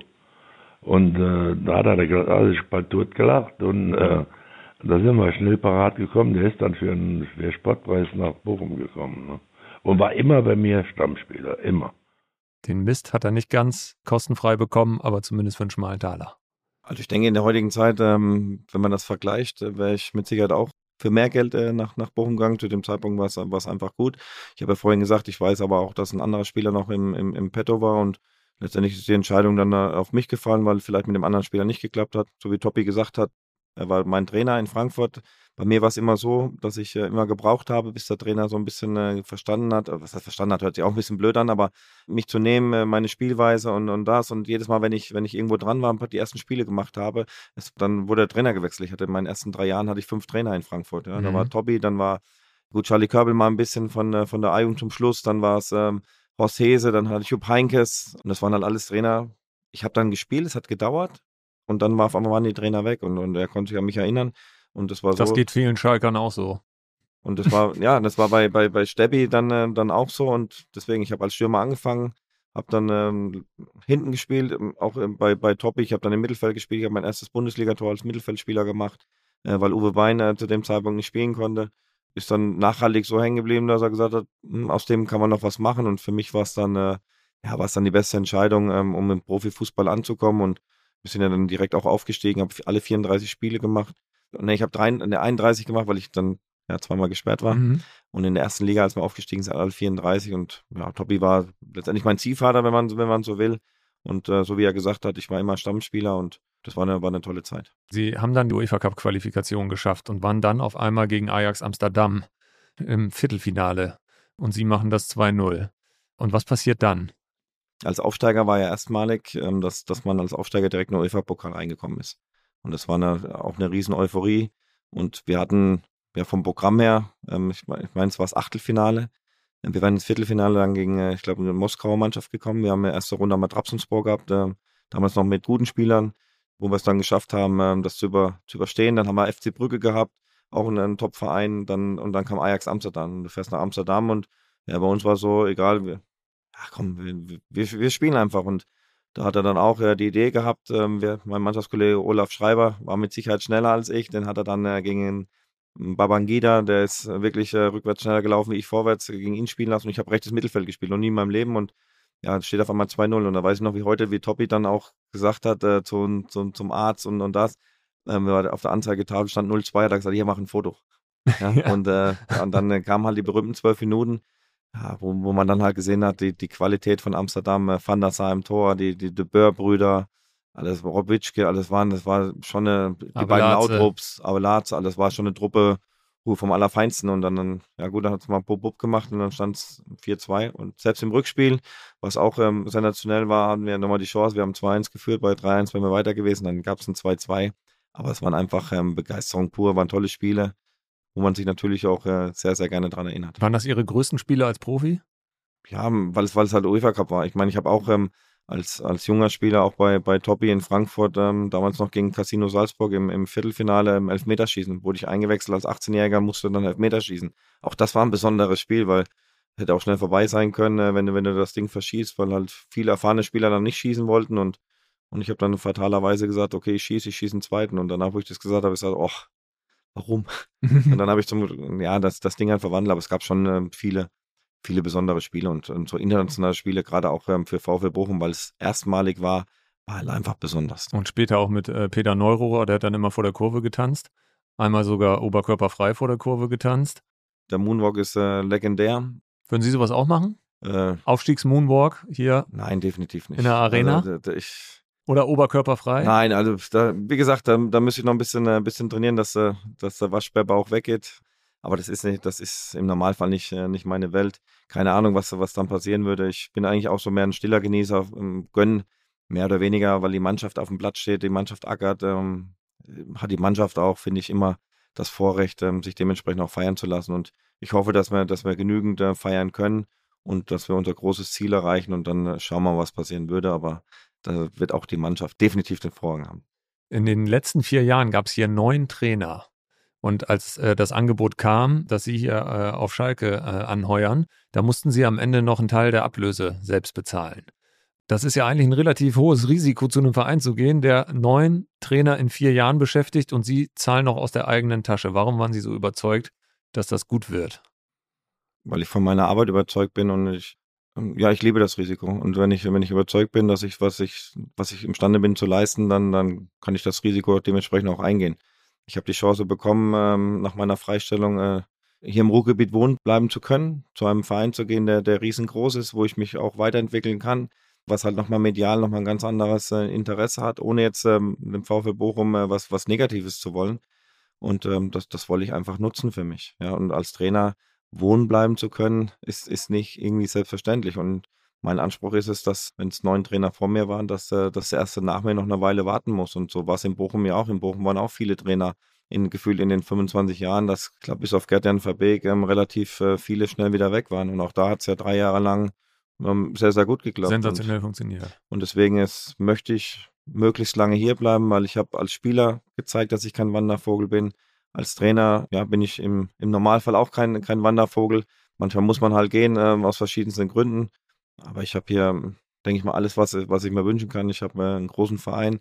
Ich habe einen Verein, der Entwicklungspotenzial hat, der eine tolle Fanbase hat, ähnlich wie, wie der VfL Bochum, halt nur noch mal größer.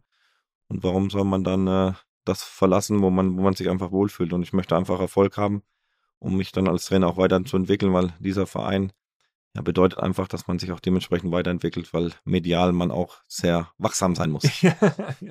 Wir haben äh, aus der Facebook-Gruppe noch zwei Fragen mitgebracht. Und zwar fragt Henry Indy, wie findet man die Motivation und Kraft nach der anstrengenden Zeit in Bochum, zum nächsten Abstiegskandidaten zu gehen, wo man sofort mit breiter Brust wegmarschieren muss, obwohl man auf dem Abgrund zurennt? Weil ich einfach ähm, davon, davon sagen, geil finde, Trainer zu sein. Und ich, ich liebe einfach ähm, das sein, das Verrückte und das meine ich, meine ich positiv. Man, man macht sich Gedanken, wo man als Trainer zu welchen Vereinen man passen würde, wo man sich ja einfach wiederfindet. Und du kriegst eine Chance, bei einem Verein zu arbeiten, wo, wo ja, wo nicht alles ähm, vielleicht rosig ist, wo, wo, wo man äh, ja auch mal Widerstände über, überbrücken muss und, und ich mag es halt einfach. Und deswegen versuche ich die breite Brust zu zeigen, weil das, das ist meine Art. Ich, ich verstecke mich nicht und ich fühle mich einfach wohl in dem, was ich tue ich sage ja auch immer, deswegen ist ja auch nichts Negatives oder dass ich jetzt schon mir Gedanken mache, oh, was ist, wenn wir jetzt die ersten drei, vier Spiele verlieren. Nochmal, wenn der Verein irgendwann der Meinung ist, dass es nicht mehr reicht, das war bei meinem letzten Arbeitgeber auch so, dann weiß man, dass man sich halt irgendwann trennt. Aber ich will nicht von Trennung sprechen, weil, weil ich von überzeugt bin, dass, wenn man von Ehe ausgeht, dass, dass das auch länger halten kann. Eine weitere Frage von Wojciech Raska. Was ist die schönste Erinnerung für Sie an die Siege gegen Dortmund und Bayern als Trainer? Ich meine, wir sprechen ja dann vom VfL Bochum, wie das passiert ist. Wir haben in der Hinrunde die, so, das ist auch Fußball, die größte Schlappe bekommen. Äh, 07. 07, wo, wo bitter war, wo man gemerkt hat, boah, du musst in der Bundesliga, das ist, das ist was anderes. Wenn du, wenn du da nicht auf der Hut bist, dann kann halt mal an einem Tag, ja, böse Dinge passieren. Und, ähm, und dann in der Rückrunde, wie die Entwicklung dann da war, dass man äh, trotz frühen Rückstand, wo jeder wieder gedacht, oh, es geht genauso, auf einmal eine Euphorie entsteht und dann hast du einen Tag, auf einmal trifft Christian Gamboa, der, der nie ein Tor schießt, haut das Ding in der rechts in Knick, ähm, oder link, äh, links in Knick, Gerrit Holtmann haut das Ding rechts in Knick. Es hat alles gepasst. Mhm. Ja, Lewandowski schießt dann noch unterkante Latte, der Ball geht wieder raus. Da wussten sie jetzt rein. Dann, ne? dann äh, wusste ich, dass das Ding erledigt ist. Ja, wir können ja nach der Halbzeit 5-1 machen, was wir nicht getan haben und das war einfach an dem Tag war einfach sensationell. Das hat für diese Saison war das einfach passend, wie man sich entwickelt hat und die Euphorie mitgenommen hat. Dann war auch wieder typisch, typisch Fußball. Ich habe äh, leider in, in Freiburg auch unrühmliche Geschichte geschrieben, wobei ich immer noch sage, dass ich da unschuldig war. Habe die, die, erste rote Karte als Trainer ähm, bekommen in der Bundesliga-Geschichte, mhm. war dann ähm, für das mitentscheidende Heimspiel oder die Möglichkeit, mit einem Heimspiel-Sieg gegen Augsburg die Liga zu halten, war ich leider nicht am Rand. Ähm, hat dann äh, Markus Gellhaus äh, das Spiel geleitet und ähm, war alles wieder ja, schon, schon irgendwo drauf eingestellt, ja, geil, die nächste Feier. Hat dann nicht funktioniert. Dann fährst du nach Dortmund, wo jeder sagt, oh, oh jetzt wird's, äh, jetzt wird's aber bitter. Und ähm, ja, da war es sensationell, weil dann auch ähm, ja, aus, aus dann zu hören, man, oh, wenn man mit fünf ähm, Niederlagen in die Pause geht und äh, ja, dann ist, hat man zwar vielleicht die Liga gehalten, aber es ist dann trotzdem negativ und mhm. du fährst dahin und machst mit einem Derby-Sieg, wo keiner dran geglaubt hat, äh, auch vom Spielverlauf her, hältst du die Liga. Und das war natürlich äh, bei der Euphorie mit dem Umfeld mit acht oder zehntausend Zuschauern im, äh, im Rücken, was Bochumer Fans im Stadion war, hätte die Geschichte nicht besser geschrieben werden können. Und wir haben die Liga gehalten, wo uns wirklich vor der Saison äh, wenige zugetraut haben. Und das waren die beiden Spiele, die, die einfach in der Saison besonders waren. Bevor wir jetzt gleich zur Top 11 Ihres Lebens kommen, kommen wir noch einmal zum Ende beim VfL Bochum. Wir haben mit dem Anfang mit Toppi, haben wir, das haben wir vorhin gehört. Und zum Ende hat der letzte Trainer, den Sie beim VfL hatten, noch eine Frage. Lieber Reisi, hier ist Peter Neurohrer, dein Ex-Trainer, ja und dein Ex-Trainerkollege. Reisi, eine Frage berührt mich bis heute noch sehr, sehr tief. Hast du mir verziehen, damals beim VfL Bochum, dass dein Vertrag nicht verlängert wurde und die Art und Weise, wie wir in der Abführung auseinandergegangen sind? Bitte teils mir mal mit. Ja, wir haben ja ähm, drüber gesprochen. Es ist ja manchmal so, und deswegen sagt man ja, versucht man ja Dinge, die man selber erlebt hat, zu filtern und zu sagen, okay, das, was, was nicht so schön war, möchte man als Trainer nicht so handeln. Mhm. Und äh, trotzdem gibt es auch Dinge, wo, wo, ich sage, die waren schön, die man auch weitergeben möchte. Ich habe mit Peter ja auch dann äh, drüber gesprochen gehabt. Das war, mein Peter weiß es ja, ähm, das war so, dass wir, dass ich noch ein Jahr Vertrag hatte, dass ähm, ja, er auch äh, eine Entscheidung für sich dann äh, getroffen hat, dass es für mich halt schwer wird, äh, dass, dass man, deswegen sage ich ja, es ist auch schwer, äh, dann zu akzeptieren, wenn man, wenn man immer gespielt hat und, und äh, ja, in, in Alter kommt, wo, wo dann vielleicht auch mal ein Trainer andere Ged Gedankengänge hat, hat er mir halt leider nie persönlich gesagt, dass er nicht mehr mit mir plant. Und äh, mhm. wir sind habe ich zusammen aus, aus München beim letzten Spiel, wo ich noch ein Tor geschossen habe, ähm, zurückgeflogen. Da war meine dritte Tochter geboren. Die Mannschaft ist dort geblieben. Ich wollte zurück, weil gerade die Geburt ja vollzogen war. Mhm. Wo ich, ähm, und dann äh, sind wir nebeneinander im Flieger gesessen, eine Stunde. Und dann zwei Tage später hat mich der Manager angerufen und hat gesagt, der Trainer plant nicht mehr mit dir. Und das war halt für mich ähm, das, ähm, was halt einfach nicht, nicht, nicht schön war. Und wir haben darüber gesprochen und ich habe auch gesagt, dass es äh, mit Sicherheit nicht schön ist und als, auf Trainer nicht schön, wenn du, wenn du halt Spielern sagst, ähm, du planst nicht mehr. Aber ich habe gesagt, ähm, auch diese Dinge möchte ich halt persönlich regeln, auch wenn sie nicht, nicht schön sind. Und ja, da haben wir dann irgendwann mal einen Flaps drüber gemacht, als er dann äh, Trainer wurde nochmal. Ähm, und ich war dann sein Co-Trainer. Das war gesagt, Mensch, das hätte ich mir damals gerne ein bisschen anders gewünscht. Und, und das ist das Geschäft. Und ich bin froh, dass ich den Peter auch jederzeit anrufen kann. Schwamm drüber, würde ich, würde ich sagen. Wir haben einfach äh, irgendwann mal Jahre später drüber geredet, aber das sind halt die Dinge, die ich gesagt habe, die waren nicht schön, die möchte ich definitiv anders handhaben ich mache andere Dinge, die andere nicht schön finden und so entwickelt sich jeder Trainer, ähm, wie er meint, sich entwickeln zu müssen. Und ich bin froh, dass ich mit Peter einen sehr, sehr guten Kontakt habe, auch ihn äh, nach, nach Rat fragen kann, weil er, weil er auch Sicher. Schalke 04 kennt und, und äh, viel erlebt hat und viele Situationen mitgemacht hat. Und das ist für mich einfach nur dankbar. Und ähm, ja, ich bin auch froh, dass ich äh, sein Spieler sein durfte, viel mitgenommen habe, äh, viel gelernt habe, habe mein Praktikum beim Fußballlehrer unter ihm machen dürfen, beim VfL Bochum und das ähm, vergesse ich auch nicht. Und wie gesagt, und das andere ist längst Gras drüber gewachsen. Sagen Sie den Spielern auf den Kopf zu, so ist der Stand der Dinge bei dir. Das hat Klaus Toppmöller immer gemacht, glaube ich, in einem Trainingslager. Du bist 1 bis 11, du bist 11 bis 16 und du bist gerade hinten dran, aber du hast noch drei Wochen wieder nach vorne zu kommen. Versuche ja auch den Spielern ähm, zu sagen, weil auch da ist die Generation so, mir nützt ja nichts, wenn ich um heißen Brei rede. Ich muss den Spielern, das ist, ähm, versuche ich auch meine Philosophie, dass ich den Parameter mit in die Hand gebe, wie sie sich entwickeln können, sprich, wie sie ins Team reinkommen können. Nützt nichts, wenn ich sage, ja, schauen wir mal, ich kann einem Spieler sagen, taktische Gründe, beim zweiten Mal kann ich sagen, taktische Gründe, beim dritten Mal sagt er, ähm, hast du sie noch alle. Mhm. Also muss ich ja sagen, woran es liegt, ähm, woran sie arbeiten können, dass sie sich zumindest messbarer machen oder ich mich auch messbar mache, zu sagen, ja, die Entwicklung ist da. Ist, ähm, ich habe es ja immer als Beispiel auch gebracht, ähm, auch in der Jugend oder auch, ist ja auch hier, wenn ich jetzt böse sage, dass einer von, von zehn Flanken ähm, acht Stück in das Tor haut, dann, dann ist das schlecht. So, und wenn ich sage, okay, du musst daran trainieren, also kriegt er den Parameter, ähm, mhm. Flanken trainieren und nach zwei oder nach, sagen wir, nach vier Wochen haut er nur noch sechs in das Tor, ist es immer noch nicht gut, aber es ist eine Entwicklung zu sehen. Und das erwarte ich auch immer von meinen Trainerkollegen, dass ich auch diese kleinen Dinge, die ich vielleicht dann nicht so sehe, weil eine kleine Entwicklung noch stattgefunden hat, dass ich den Hinweis bekomme, aber die Entwicklung ist ja, geht ja zumindest schon mal in die richtige Richtung. Und deswegen ähm, ist es für mich immer wichtig, versuchen geradeaus zu sein. Du wirst nicht jedem recht machen können, auch jetzt, wenn das nächste Spiel gegen Kreislaudern ist, dann wird, wird immer gesagt, elf Mann können nur spielen. Ich muss Leuten vor den Kopf stößen, die mit Sicherheit meinen, sie müssten spielen. Das ist das Los eines Trainers und als Spieler habe ich da auch anders gedacht, deswegen war ich manchmal nicht einfach. Jetzt kann man sich hineinversetzen, warum, weshalb ein Trainer manchmal so reagiert hat, ob es eine Geldstrafe war, ob es das war. Und meine Spieler, die unter mir gearbeitet haben, das Schöne ist immer ein gutes Zeichen, wenn man immer noch Kontakt hat, egal ob es mit Jugendspielern war oder das, das zeigt mir halt, dass zumindest das Menschliche okay war, auch wenn die, wenn die Spieler nicht immer gespielt haben. Und ich versuche möglichst ähm, ehrlich mit ihnen umzugehen. Ich bin sehr gespannt, wenn Sie gleich als Trainer in die Top 11 Ihres Lebens setzen. Und damit fangen wir jetzt an. Die Top 11 Ihres Lebens. Elf Spieler, ein Mix aus Spielern, mit denen Sie selbst zusammengespielt haben, vielleicht auch welche, die Sie selbst trainiert haben und fangen im Tor an. Also ich bin ähm, immer so, dass ich gerne Spieler normalerweise nehme, mit denen ich zusammengespielt habe. Es mhm. gibt mit Sicherheit, wie ich vorhin schon gesagt habe, ob es jetzt äh, ein bekannter Linksfuß war, ob es äh, der Spieler war, den meine Frau gerne in, auf Schalke sehen würde. Äh, Im Tor ist es schwierig, weil ich weiß, wenn ich jetzt den einen nenne, ist der andere, wo er sagt, boah. Oh, Gospod Darek oder Ernst werden es jetzt wahrscheinlich? Nein, ich, ähm, ich, wenn das so ist, würde ich äh, keinen von beiden, sondern okay. ich würde Rein van Deinhofen nehmen, weil das ein äh, positiv Verrückter war. Ja, auch da gibt's, äh, könnte ich jetzt zu jedem Spieler wieder eine Story erzählen. Am ähm, liebsten ähm, sofort loslegen. Ja, bei ihm war es halt auch so. Er war im, im Kreisspiel, er war jetzt nicht der bekannteste Techniker, er war ähm, rabiat. Und er ist wirklich, wenn du den Ball gespielt hast, musstest du hochspringen, weil sonst ähm, kann sein, dass Auer war. Und, und ich habe ihm damals auch gesagt, ich gesagt, pass mal auf, Kollege. Ich gesagt, machst du es einmal bei mir? Habe ich gesagt, springe ich hoch und breche die Knöchel. Und bei mir hat das dann nicht gemacht. Und man muss halt mit gewissen Dingen umgehen. Ein super Typ, ähm, auch heute noch Kontakt. Und es ist einfach schön, wenn man mit einem, dem einen oder anderen noch Kontakt hat. Und es war eine, war eine super Zeit. Auch er hat Schwierigkeiten gehabt. Heute der Position ist auf Schalke besonders. In Bochum war es damals auch besonders. Hat lange gedauert, bis die Fans ihn akzeptiert haben. Heute wär, ist er eine Legende, hat seine, hat seine eigene Säule bekommen. Das zeigt ja auch, wie eine Entwicklung da ist. Und mhm. ja, es hat damals unheimlich Spaß gemacht, auch mit ihm zusammenzuspielen. Innenverteidigung muss ich die Verteidigung nehmen, äh, die, als ich angefangen habe, weil es einfach äh, grandios war mit, mit Thomas Schwaldoch.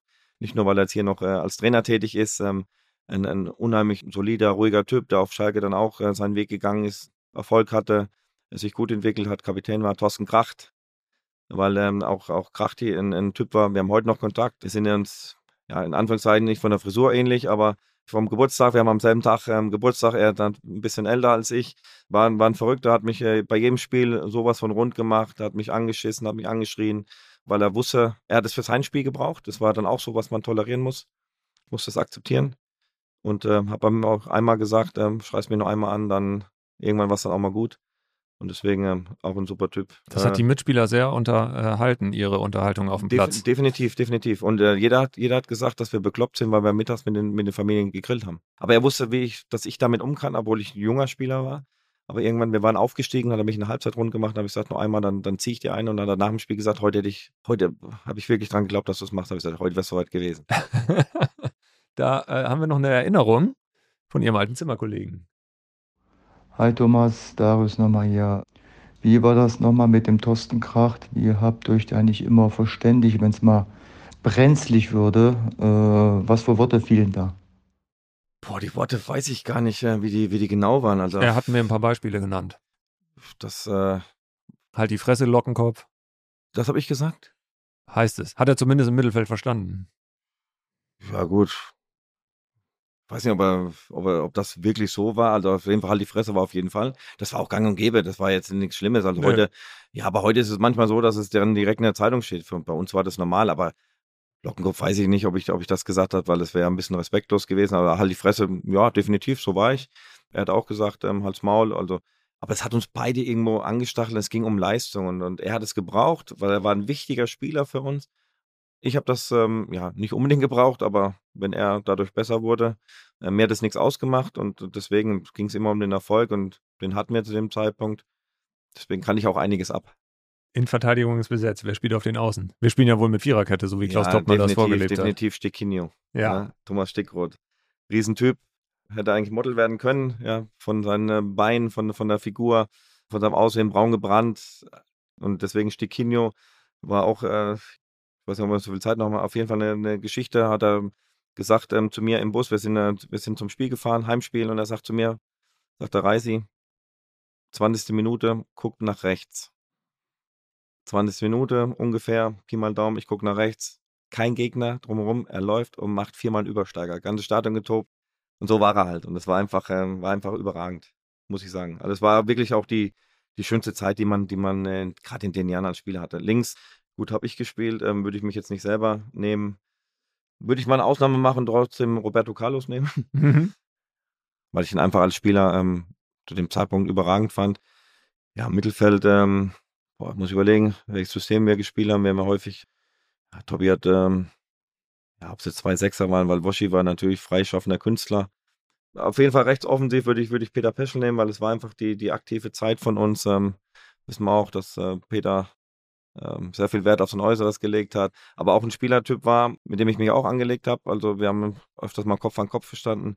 Aber er war von der Ausdauer, das was eigentlich ungewöhnlich war, ein super, also hat super Ausdauer gehabt, manchmal verletzungsfällig und eine super Schnelligkeit.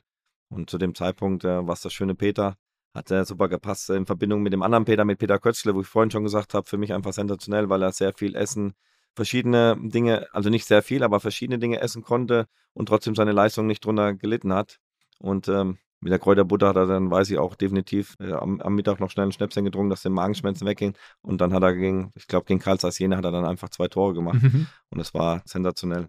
Ja, Darius Wosch, klar, kann man ja dann äh, freischaffend. Freischaffend, äh, Zehnerposition, mehr über links, weil er wusste, ich halte ihm den Rücken frei. Unheimlich feiner Fußballer für Bochum, äh, ja, eine Koryphäe, wichtig. Hat ähm, unheimlich Spaß gemacht, auch im, im Zimmer, weil wir da sehr, sehr viel erlebt haben, sehr viel Scheiß gebaut haben. Ähm, aber jetzt nicht so, dass man sich nicht immer auf ein Spiel vorbereitet hat, aber hat sich dann dementsprechend kennengelernt, war, hat sich angefreundet und das war, war schön, weil er schon in Bochum gestanden war, als ich nach Bochum kam und hat mir den Einstieg dann unheimlich leicht gemacht. Ja, im Sturm würde ich niemand nehmen, ähm, ist jetzt nicht, nicht, nicht ganz so lustig. Für mich trotzdem äh, Henrik Baluschinski, der leider ähm, dann auch schon frühzeitig ähm, verstorben ist und das zeigt ja auch, dass äh, Fußball nicht alles ist. Tat mir, als ich das äh, dann auch gehört habe, unheimlich leid. War ein toller Mensch, äh, war auch mein Nachbar. Hat für Bochum auch, ähm, auch sehr viel getan. Wir hatten ja eine, eine polnische Connection mit Waldoch und Baluschinski. Mhm. Ja, für beide sensationell. Also, die haben so, so schnell Bier getrunken ähm, auf, auf der Rückfahrt. Deswegen ging halt einige Dinge noch. Also, gerade im, im ersten Jahr unter Toppi wurde im, Buch, im Bus geraucht. Dann, äh, dann, dann äh, durftest du auch ein, ein Bierchen trinken. Bei Tomek hast du es nie angemerkt, aber die haben, äh, wenn du eins getrunken hast, waren schon drei von den äh, polnischen Kollegen leer. Und es war einfach sensationell. Und was für mich ähm, dann ist schwierig, weil ich hatte mit, mit Roland Wohlfahrt, der bei Bayern, äh, und das ist halt für mich so eine besondere Geschichte, weil ich als Bayern äh, deutscher Meister wurde, haben sie gegen Bochum zu Hause 5-1, er wurde Torjäger und ich war im Stadion, habe Bayern München zugejubelt und, und dann zig Jahre später auf einmal spielst du mit, äh, mit Roland Wohlfahrt zusammen, der ähm, dann auch schwierige Zeiten in Bochum hatte, aber auch ein super Typ, mit dem du Spaß haben konntest. Er hat gesagt, in Bochum gab es halt äh, Toiletten, ähm, wo du oben drüber theoretisch schauen könntest und ja, und dann, dann war es halt einfach so, wenn einer drauf saß und dann war es halt er und dann haben wir halt äh, ja, gefühlt eine, eine zweimal Wasser drüber geschüttet vorm Training und, und der stand dann nass da. und das war halt einfach die Truppe, die, die unheimlich, äh, unheimlich Spaß gemacht hat. Ich weiß gar nicht, ob schon alle. Einen haben wir, glaube ich, noch. Rein van Deulenhofen in der Kiste, Roberto Carlos, Waldoch, Kracht und Stickrot in der Abwehr. Im Mittelfeld haben wir Kötzle, Peschel, Wosch, vorne Baluschinski, Wohlfahrt. Müsste noch ein Platz frei sein dann kann ich auch sagen, es war damals ein großes Talent, hat auch ein paar Spiele gemacht und deswegen ist es eigentlich meine Bochumer Truppe, weil das, das war die Truppe, die einfach schön war. Man hätte jetzt noch viel mehr aufzählen können.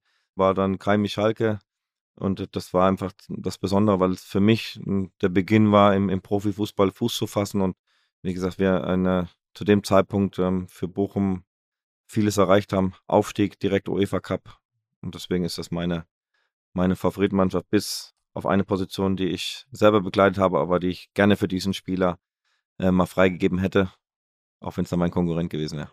Damit kann man auf jeden Fall antreten mit der Mannschaft. Die Frage ist, wer der Trainer ist.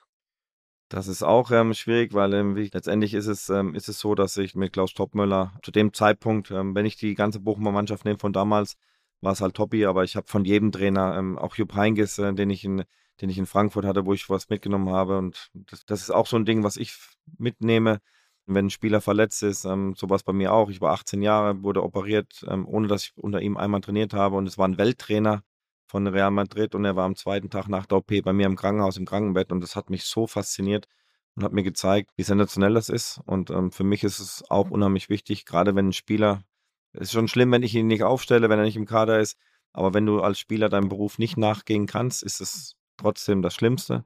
Und dass man dann halt zeigt, ähm, dass der Spieler irgendwo wichtig ist und man ihm äh, unterstützt oder zumindest äh, zeigt, wird schnell wieder gesund. Und das habe ich für mich definitiv mitgenommen. Und das mhm. hat Jupp Heynckes damals gemacht und können es auch wieder Steppi, also ich habe von jedem Trainer, ja, ich sage es selbst, also mit Ernst Mindor, wo ich heute noch Kontakt habe, der, der mich irgendwo fast aussortiert hatte, dann auf einmal holt er mich nach Augsburg. Ja, Klaus Schafstahl, der, der leider auch schon verstorben ist, hat auch seine eigene Art gehabt, auch kein einfacher Mensch, wo ich auch angeeckt bin. Und so, und Peter Neurohr habe ich ja vorhin schon erwähnt, ähm, Mhm. als Trainer, wo ich als Co-Trainer jetzt ähm, als Mensch, den ich jederzeit anrufen kann. Deswegen ist es schwer, jetzt einen, einen Trainer zu nennen, aber dadurch, wie ich gerade gesagt habe, dass ich diese Mannschaft genannt habe, war es natürlich so, dass Toppi auch mein erster Trainer in Bochum war. Es ist auf jeden Fall spannend. Es gibt ja immer die Möglichkeit beim Phrasenmäher einer dritten Folge. Normalerweise ist da immer so ein, zwei Jahre dazwischen. Die spannende Frage ist, zu welchem Club müssen wir dann fahren, um Thomas Reis zu treffen? Sitzen Sie dann noch hier in der Arena? Wenn es nach mir geht, ja. Und ich werde alles dafür tun, dass der Verein äh, mit mir so zufrieden ist, dass es eine längere Ehe wird. Und äh, wenn das dann so ist, dann haben wir bestimmt auch noch mal ein paar Aufstiegshelden, denn das ist dann die Voraussetzung, dass wir uns in ein paar Jahren hier noch sehen. Wenn das durchgeht, wird das auf jeden Fall funktionieren, die wir dann vielleicht noch mal in die Mannschaft einbauen von Spielern oder wir machen dann einfach eine Mannschaft äh, aus Spielern, die sie selbst trainiert haben und nicht mit denen sie auf Platz gestanden haben. Und bevor wir jetzt gleich zum Schluss kommen, gucken wir noch einmal auf Ihre Zukunft. Die sportliche Zukunft haben wir schon beleuchtet. Sie haben noch einen, großen Geburtstag am 4. Oktober vor sich, wo Ist sich Ihr so? Umfeld schon Gedanken macht. Unter anderem Ihr ehemaliger Kumpel Sven. Hey Thomas, ich mache mir jetzt schon tausend Gedanken. Bald ist es soweit. Du hast das halbe Jahrhundert endlich voll gemacht. Was kann ich dir schenken? Was er mir schenken kann, ich denke, das hat er schon die Jahre bewiesen. Das ist eigentlich für mich ein besonderes Geschenk, dass ich einen, äh, einen Freund habe, der mich von Anfang an unterstützt hat, der, muss ich auch sagen, ähm, durch ihn auch den Einstieg bekommen habe, weil er mich empfohlen hatte, bei dem damaligen U23-Trainer mit der Iraklis Metaxas, äh, mir die Chance zu geben, zu sagen, Mensch, er hat das Gefühl, dass er einer ist, der das vielleicht in Zukunft nicht schlecht machen könnte. Deswegen hat er mir mit seiner Freundschaft schon äh, genug geschenkt. Und, und äh, wenn nicht, hoffe ich mal, dass er ab und zu mal den Rasen bei mir mäht. Sehr gut. Und die letzte Frage im Phrasenmäher zum Abschluss nach so einem langen Gespräch. Gibt es auch was, was Sie sich selbst wünschen? Was Sie sich selbst wünschen, vielleicht auch für den Fußball, was Sie sich selbst wünschen, auch im Umgang miteinander, was Sie sich selbst vielleicht auch ganz klassisch zum Geburtstag wünschen? Zum einen äh, denke ich mal, geht es mir sehr gut. Ja, ich habe eine tolle Familie, ich habe eine tolle Frau, die mich äh, unterstützt. Ich habe einen Verein, wo ich mich sehr, sehr wohl fühle, wo ich Mitarbeiter habe, die, die mir absolutes Vertrauen schenken. Ich denke, dass äh, sich eine Entwicklung im Fußball abgezeichnet hat, dass äh, leider sehr, sehr viel ähm, ja, Gewalt entstanden ist. Und das würde ich mir wünschen, dass äh, das ähm, definitiv zurückgeht. Am, natürlich am besten Fall gar nicht mehr auftaucht, trotz aller Rivalität, weil man sieht, dass das ähm, im Fußball sehr, sehr schadet, wenn dann wirklich Personen verletzt werden. Und nochmal, das ist ein Sport, ich weiß, sehr viel Prestige, aber ähm, es soll auch ein, ein Sport bleiben, wo, wo hoffentlich sportliche Dinge im Vordergrund stehen sollten. Und das wäre mein Wunsch, dass sich das Ganze hoffentlich möglichst ähm, ganz schleunig äh, in, die, in die richtige Richtung entwickelt. Das heißt, dass es definitiv nicht mehr auftaucht und ähm, dass der Sport im Vordergrund steht und alles sportlich geregelt werden soll und dass auch hoffentlich der Krieg in der Ukraine bald aufhört. Vielen Dank für zwei sehr intensive äh, Folgen Phrasenmäher. Nur das Beste für die Zukunft, sowohl äh, privat als auch sportlich. Jeder, mit dem man gesprochen hat in der Vorbereitung, hat gesagt, Schalke gehört in die Bundesliga. Ich glaube, es gibt nicht mal Dortmund-Fans, die das verneinen würden. Wir drücken in die Daumen, dass sie die, die Ziele erreichen, dass sie dann die Aufstiegsparty hier mit allen erleben, die damals in Bochum nicht möglich war. Ein Leben lang keine Schale in der Hand äh, hat Schalke schon äh, gehabt, die Felge äh, vor zwei Jahren, wenn sie die wiederbekommen. Ich sage es Ihnen ehrlich, ich drücke Ihnen auf jeden Fall die Daumen, dass Sie Ihre Ziele erreichen und der Bundesliga bald wieder nicht erhalten bleiben, aber sondern wieder voll bei der Bundesliga dabei sind. Dann vielleicht Glückshoodies mit den Mützen von Steffen Baumgart tauschen und wieder äh, in der Liga spielen, wo sie hingehören. Alle miteinander hier beim FC Schalke. Tausend Dank für den Besuch im Phrasenmäher und nur das Beste. Danke. Ich habe auch zu danken äh, für die Einladung und wir werden alles dafür tun, um möglichst äh, wieder in die Bundesliga zurückzukehren. Tausend Dank. Ja, liebe Leute, das war der zweite Teil mit Schalke-Trainer Thomas Reis. Ich möchte mich erstmal bei dir bedanken, dass du dir die Zeit für den Phrasenmäher genommen hast. Und ich hoffe, dass du ein bisschen was über Thomas gelernt hast, über die Art und Weise, wie er tickt und dass du ein paar Anekdoten mitgenommen hast, die du beim nächsten Familienkaffeekuchen, beim nächsten Training oder beim nächsten Urlaub mit den Kumpels weitererzählst. Ich möchte mich auch bei ihm bedanken für die Offenheit und wenn du Anregungen, Kritik oder Fragen hast, schick mir gerne direkt eine Nachricht an henning.feind.sportbild.de, sende mir eine Direktnachricht bei Insta oder bei Facebook. Ich melde mich und bin gespannt, was dich bewegt, damit wir den Phrasenmäher noch besser machen können. Und zum Schluss möchte ich mich bei großartigen Kollegen vom Bild und Sportbild bedanken, die mir bei der Vorbereitung sehr geholfen haben. Das sind Nick Seliger, Max Backhaus, André Albers sowie Daniel Sprügel und Simon Wimmeler vom Maniac Studios, ohne die der Phrasenmäher nicht möglich wäre. Ich freue mich auf alles, was kommt, wenn wir uns wieder hören im Phrasenmeer.